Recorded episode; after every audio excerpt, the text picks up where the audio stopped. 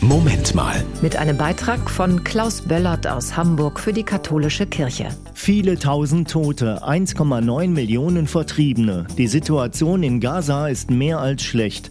Und trotzdem hat man fast den Eindruck, ja, da wird weiter gekämpft, aber es gibt kaum Bewegung. Also so etwas wie Stillstand im Krieg?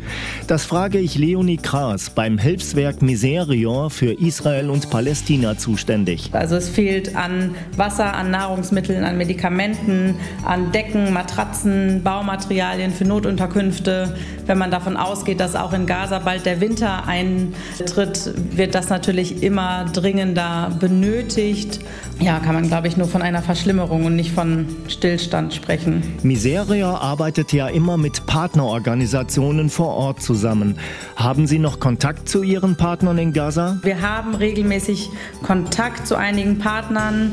Es ist aber so, dass viele Mitarbeitende inzwischen drei oder viermal vertrieben worden sind. Sie haben keine Möglichkeit mehr, ins Internet zu kommen, haben keine Computer mehr. Das heißt, es wird immer schwieriger.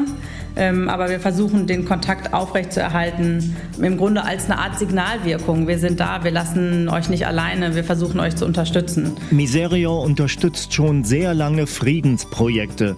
Gibt es noch Hoffnung, dass es in absehbarer Zeit eine Lösung gibt oder herrscht nur noch Verbitterung? Im Gazastreifen selber aktuell ist vor allem die humanitäre Not das, was die Menschen prägt. Aber darüber hinaus, es gibt feste Gruppen, die zusammenkommen und wir haben von unseren Partnerorganisationen zum Teil erfahren, dass diese Gruppen sogar wachsen.